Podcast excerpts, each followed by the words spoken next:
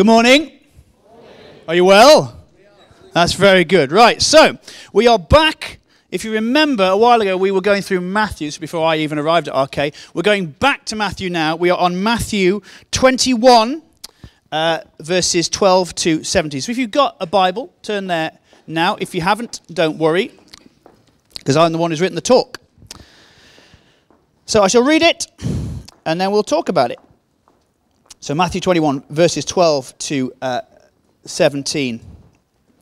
Jesus cleanses the temple. And Jesus entered the temple and drove out all who sold and bought in the temple. And he overturned the tables of the money changers and the seats of those who sold pigeons. He said to them, "It is written, my house shall be called a house of prayer, but you make it a den of robbers." And the blind and the lame came to him in the temple, and he healed them. But when the chief priests and the scribes saw the wonderful things that he did, and the children crying out in the temple, "Hosanna to the Son of David," they were indignant, and they said to him, "Do you hear what these are saying?" And Jesus said to them, "Yes, have you never read, out of the mouth of infants and nursing babies you have prepared praise?" And leaving them, he went out of the city to Bethany and lodged there. Isn't love great? Who loves a bit of love? I know I do. I love love. Isn't love the best thing? It's not a rhetorical question I'm asking you. Isn't love the best thing? Love's great, isn't it? You know, when you, when you lay down your life so your friends can live, isn't that the best? Because that's obviously what you, what you thought I meant when I said love, isn't it? As soon as I said love, you instantly thought of self-sacrifice, didn't you? There is absolutely no other connotation connected with love, is there? Is there? No answer. I rest my case. I don't. I've got lots more to say. This, um, this little passage that we've just read is um, a scaled-down model of the awesomeness of the Christian message and its uniqueness. Because in this passage, what we do have is we have God showing up amongst us, calling out what is wrong, and then, even though it's wrong, bringing healing rather than condemnation. We have Jesus showing up, calling out the lies as they are, but then, even though there are lies, he brings redemption. This, mas this passage, however, is a, um, is a problem for those people whose view of spirituality begins and ends with the phrase, "God is love." If all you have to say about spirituality and religion is the phrase, "Well, if there is a God, he's a God of love," then you have a problem with this passage, because here we have Jesus being angry. We have Jesus, who is God, showing up and being angry and turning over tables. It doesn't look very loving. You see, the problem is that for most people in our society, they are actually happy with the idea that there exists a God of love. Most people in that respect are not atheists. Most people are really happy with the idea that there is a God of love, provided that and for as long as they get to define what love is. The moment people have a problem is when this God of love shows up and starts giving us his pre-prepared definition of what love is. When God shows up and defines what love is, that's when we have a problem. So my question is, what is love? Baby, don't hurt me. I knew Suzanne would like that. What is love? You see, love is the most emotive word that we have. Love, just the word love makes us feel great. And it's everywhere. The word love is everywhere. Love conquers all. Love makes the world go round. Hashtag love wins. Love is love. I agree with all of these things. But my question is, what is love? Well, Andy, love is love. Oh, thanks for clearing that up. I'm glad you did that. Thank you. You see, the problem is that until you give a word a definition, it can't really have a meaning. For a word to have true meaning, it has to be truly defined. For a word or a concept to have proper meaning, it has to be properly defined. It's all very well and good saying love is love, but I could just say Stilton is Stilton. Okay, well, what is Stilton? Well, I'm glad you asked. Stilton is a triangular wedge of fat which is both delicious and somehow makes mould fashionable. That's what Stilton is. I'm glad we now have something to hang the meaning of the word Stilton on. So my question is, what is love? Love wins. Love wins by showing up and being well-defined and being active, not by being vague and passive.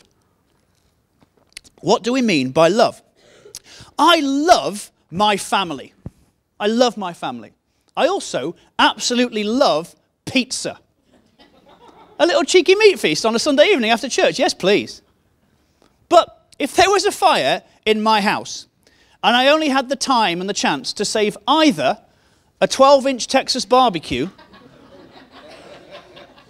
or my two daughters from the blaze, you do believe that there is a right answer and a wrong answer there. You don't think those things are equal. I wouldn't be able to stand before the police and say, well, to be honest, I just love pizza and, you know, love is love and love wins.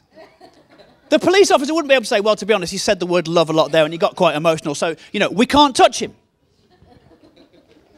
You do believe that love has a definition. And I'm all right saying love is love, but we need to ask, what is love? If God exists and predates us, then the definition of God is already defined. If a God of love exists and predates us, then he has already defined himself on what love is. We don't get to tell him. We should be asking what love is, not telling him what love is. If there is a God of love, then love is already defined for us. Love has a context. This is the point I'm making. Love has a context. The Christian view is that God is love. Like, we really agree with that. And you know what? Christianity is the only religion where God is actually love. God is love, but he's not just love. He's also truth. And the thing that truth repels is lies. Like, God is love, but he doesn't love lies. He flipping hates them. Truth repels lies. Jesus says, I am the truth. He refers to Satan as being the father of lies. What Jesus doesn't say is, yeah, Satan is the father of lies, but to be honest, he really loves lying. Like, he loves those lies. And to be fair, love is love and love wins. Let's call it one one. He doesn't say that.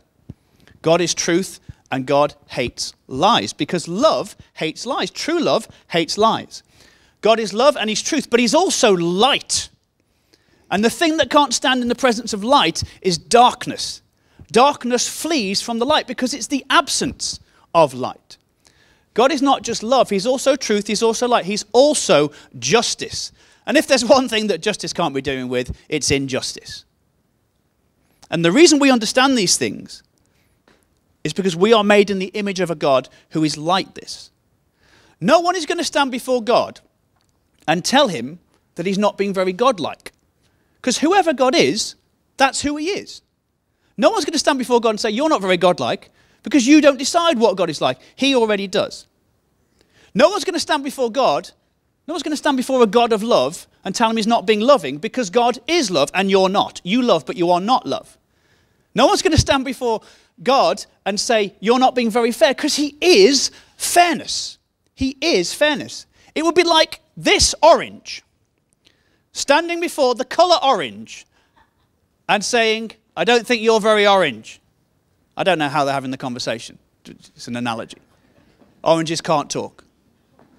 Be like this orange, stand before the colour orange and say, I don't think you're very orange. The colour orange would rightly say to this orange, to be honest, mate, the only reason you're called orange is because of me. If it wasn't for me, you wouldn't be called orange. So it's not that we don't understand love and we don't understand justice and we don't understand truth. We do because we are made in the image of God who is these things. He is the source of these things. I now regret the orange analogy. When people say... When most people say they want a God of love or they want, they believe in a God of love, what most people mean is they want a God of tolerance. They want a God of tolerance. They want a God who will give them free rein to do whatever they want at all times without consequence. The problem is that that is not love. People want a God of tolerance who lets them have free rein without consequence. But that's not a good love, and that's not a good definition of love either. When I was at school, when I was about six years old, I was in infant school. My teacher was called Missus Jones. Now, I've talked about Missus Jones before. She was the one who told me off for having a twitch. Do you remember that from a, anyone, anyone ever been to R K before? And despite the fact that she was horrible to me, at the end of the uh, school year, you'd, um, I don't know if they still do it, but you'd buy your teachers a gift. And so for Missus Jones, probably this is nineteen eighty-seven we're going back to now, uh, my mum bought for Missus Jones a box of uh, mint matchmakers.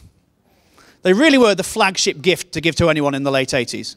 I mean, they're pretty nice now, but back then they were the Netflix of their day. Honestly. And because they were so delicious, I ate them.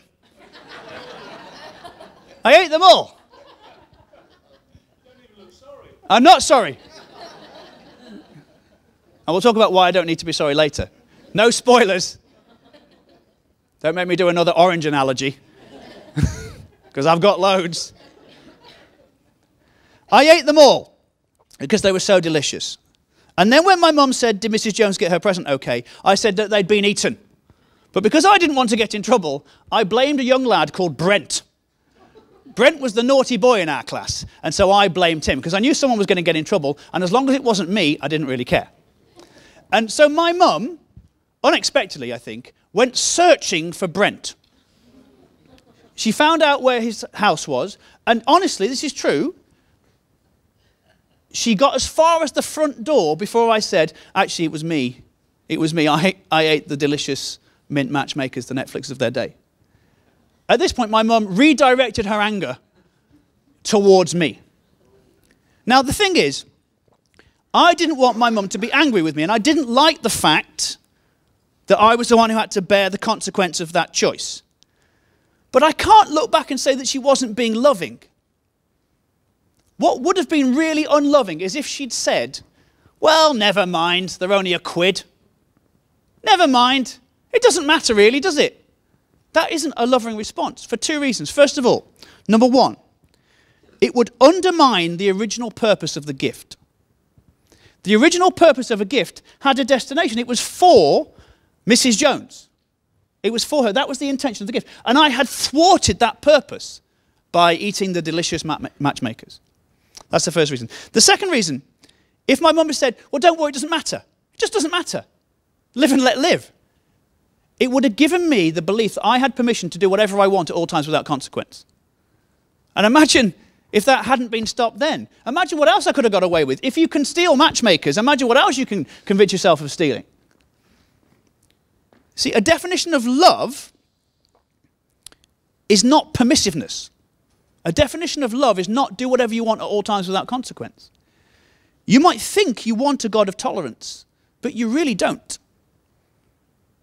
If my presents, you see, I didn't want to get in trouble. But if someone had stolen my presents, if someone had come in on Christmas morning and stolen the presents meant for me, I wouldn't have wanted tolerance then. I wouldn't have wanted a love that looked like tolerance. Then I would have wanted a love that looked a lot more like justice. I would have wanted a love that looked a lot more like punishment, frankly. We might think we want a God of tolerance, but we don't. We want a God of tolerance when it's us who's done stuff wrong. We want God to give us free rein to do whatever we want. But we don't have the same approach when we see ISIS, when we see child abusers, when we see rapists. We don't want a God of tolerance then. We want a God of justice. We want a God who shows up, speaks truth, sheds light, and restores justice. See, tolerance requires nothing. To be tolerant, you have to do nothing.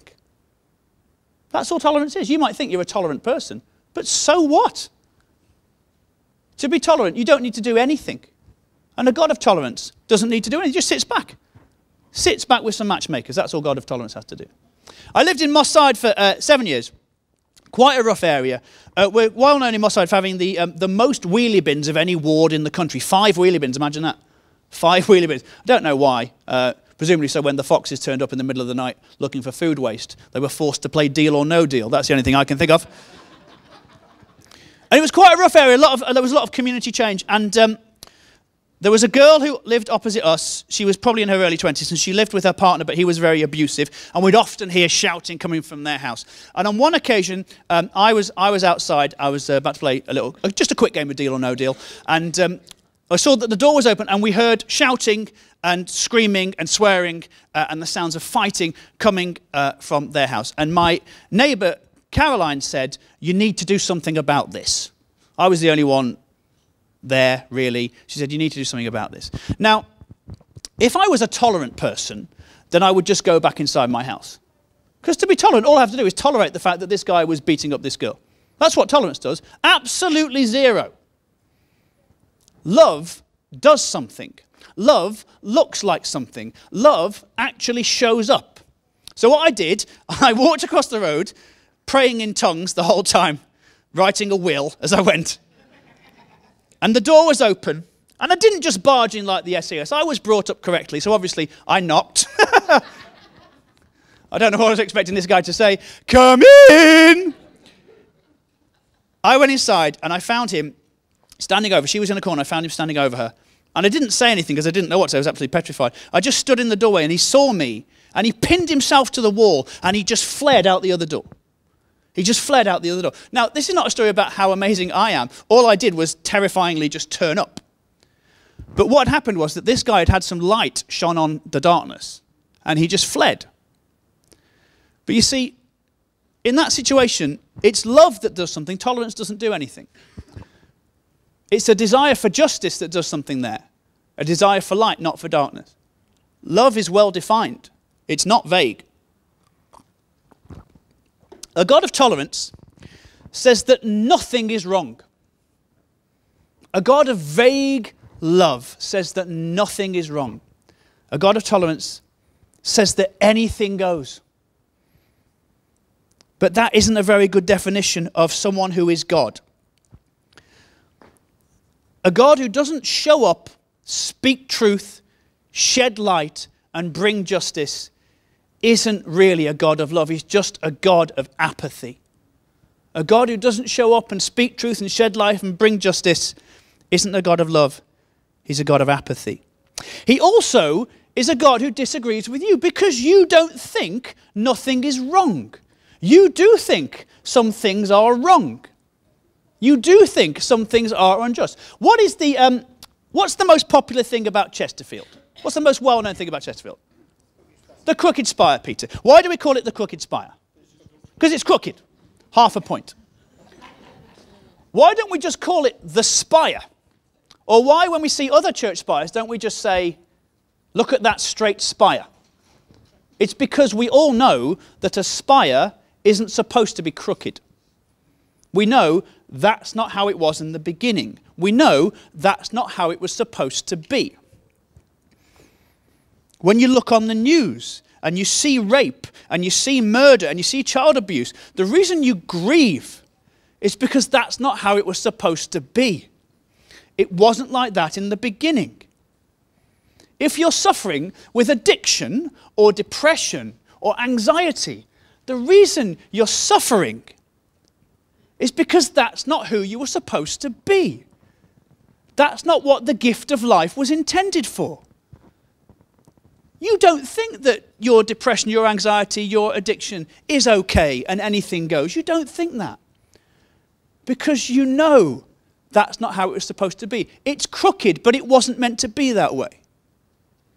You do believe that some things are wrong. And that's what Jesus does here in this passage. He turns up. He turns over the tables because that's not how it was supposed to be. That's not what the place of worship was meant for. He calls out the lies. But then what he does, instead of bringing condemnation, he brings the healing anyway. He turns up and he says to the priests, it is written, have you not read? These guys were the priests. All they did was read this stuff. He pointed them back to the truth. They knew the truth. They knew that they were wrong. But in spite of that, he doesn't go off in a mood. He heals the deaf. He heals the blind. He heals the lame. He points them back to the truth. He resets them to how it was at the beginning. And he brings the healing and he brings the redemption. You do know You do believe that some things are wrong. You do believe that some things are right. There are some things, it is written on your heart. Some things are written on your heart. However, if atheism is true and there is no God, then that's nonsense. Because nothing is really right, nothing is really wrong, there is no justice, there is no injustice, there's just survival. There's just survival. And so people who kill so that they can get on in life, we should congratulate them, because all they are doing is following the evolutionary pattern of what life is, which is just random molecules bumping into each other for a specific amount of time until we all reach our great reward of extinction. That is the great hope of atheism. And if atheism is true, then nothing is wrong, nothing is right. It's all just survival. But you know that some things are wrong, because that's what it means to be made in the image of a God who is love, who is truth, who is justice. And this is why you don't want a God of tolerance. This is why you do want a God who shows up angry. This is why you want a God who comes and turns over the tables and says, this is not how it's supposed to be. You do want an angry God. And God is angry. He is angry. But how about this? He's angry for you. What if God, what if God is not angry at you? What if God is angry that you are not living the life that He created for you? What if that's where His anger is directed? What if God is not angry at you, but that you do not know Him like you should, do not know the love and the hope and the purpose and the joy that you were supposed to experience? You do want an angry God. You do want a God who's angry that your joy has been stolen from you. Jesus says to these people, in the, He says to the priests, my house will be called a house of prayer, but you've turned it into a den of robbers. But listen to what He says. He doesn't say, my house was supposed to be a house of prayer, and now you've ruined it by turning it into a den of robbers. He says, you've turned it into a den of robbers, but my house will be called a house of prayer. I will redeem this. You do want a God who's angry, because you're angry. Because your life might feel like a den of robbers. You might feel as though some of the choices you've made have robbed you of stuff. Some of the choices that have been made against you have robbed you of stuff. But the redemption is this. Because of Jesus, you will be called a house of prayer. You will be somebody who understands redemption. You will be somebody who experiences healing. God is love, but He's also truth. He's also light. Is also justice. And because of that, every choice has a consequence. Every misdeed, every crime, every sin ever committed will have to be paid for. And you agree with that, because that's what justice is. Somebody will have to bear the consequence of all the things that you've done wrong and all the things that have been done wrong to you, which is equally as important. We talk a lot as preachers about the sins that we commit, but equally as important is the sins that have been done to us that have separated us from God. All of these things will need to be paid for, and they will be paid for, and you have a choice. Who bears the consequence? You can decide that you want to bear the consequence of your life, of the choices you've made and the choices of others have made on your behalf. Or you can let Jesus do that. You can decide that you want to try and deal with the guilt and the blame and the shame and the pain. Or you can let Him do it. You can come to the cross and watch it get nailed into Him. You can come to the cross and watch all the stuff that you've done wrong, all the guilt, all the shame, all the stuff that's been done to you, the pain and the blame get nailed into Him. You can watch it take him, you can watch Him take it down into the grave with Him. And then you can see Him come back and say, that stuff is still dead, but I'm alive. And because of me, you can have life. The thief comes to steal and kill and destroy. Jesus has come so that you can have life. You will be called a house of prayer. You just have a choice. Every misdeed has to go somewhere. It has to be paid for by somebody. And Jesus says, I'll take it. Come to him and watch him take it. Come to him, all you addicts. Come to him, all you self-harmers. Come to him, all you depressives. Come to him, all you adulterers. Come to him, all you who have been abused. And Christ will save you. He will rescue you from the consequences of the choices that have been made by you and other people. And he will trade your death for his life. It's always a trade with the Lord. A garment of praise instead of a spirit of despair. The oil of gladness instead of mourning. Your death for his life. But you've got to come to the cross. Because the cross is the only place where love actually wins. And that's what it means for love to win. It's a furious anger against injustice. And a beautiful redemption and healing. A beautiful restoration of who you were supposed to be. It's the straightening of the crooked spire in your life. So come to him. Nail it all to the cross. And let him say to you, I know your life has been a den of robbers, but I will make your life a house of prayer. I will make you a house of prayer. That's what it means for love to win. And that's where I can say amen to the phrase, love is love.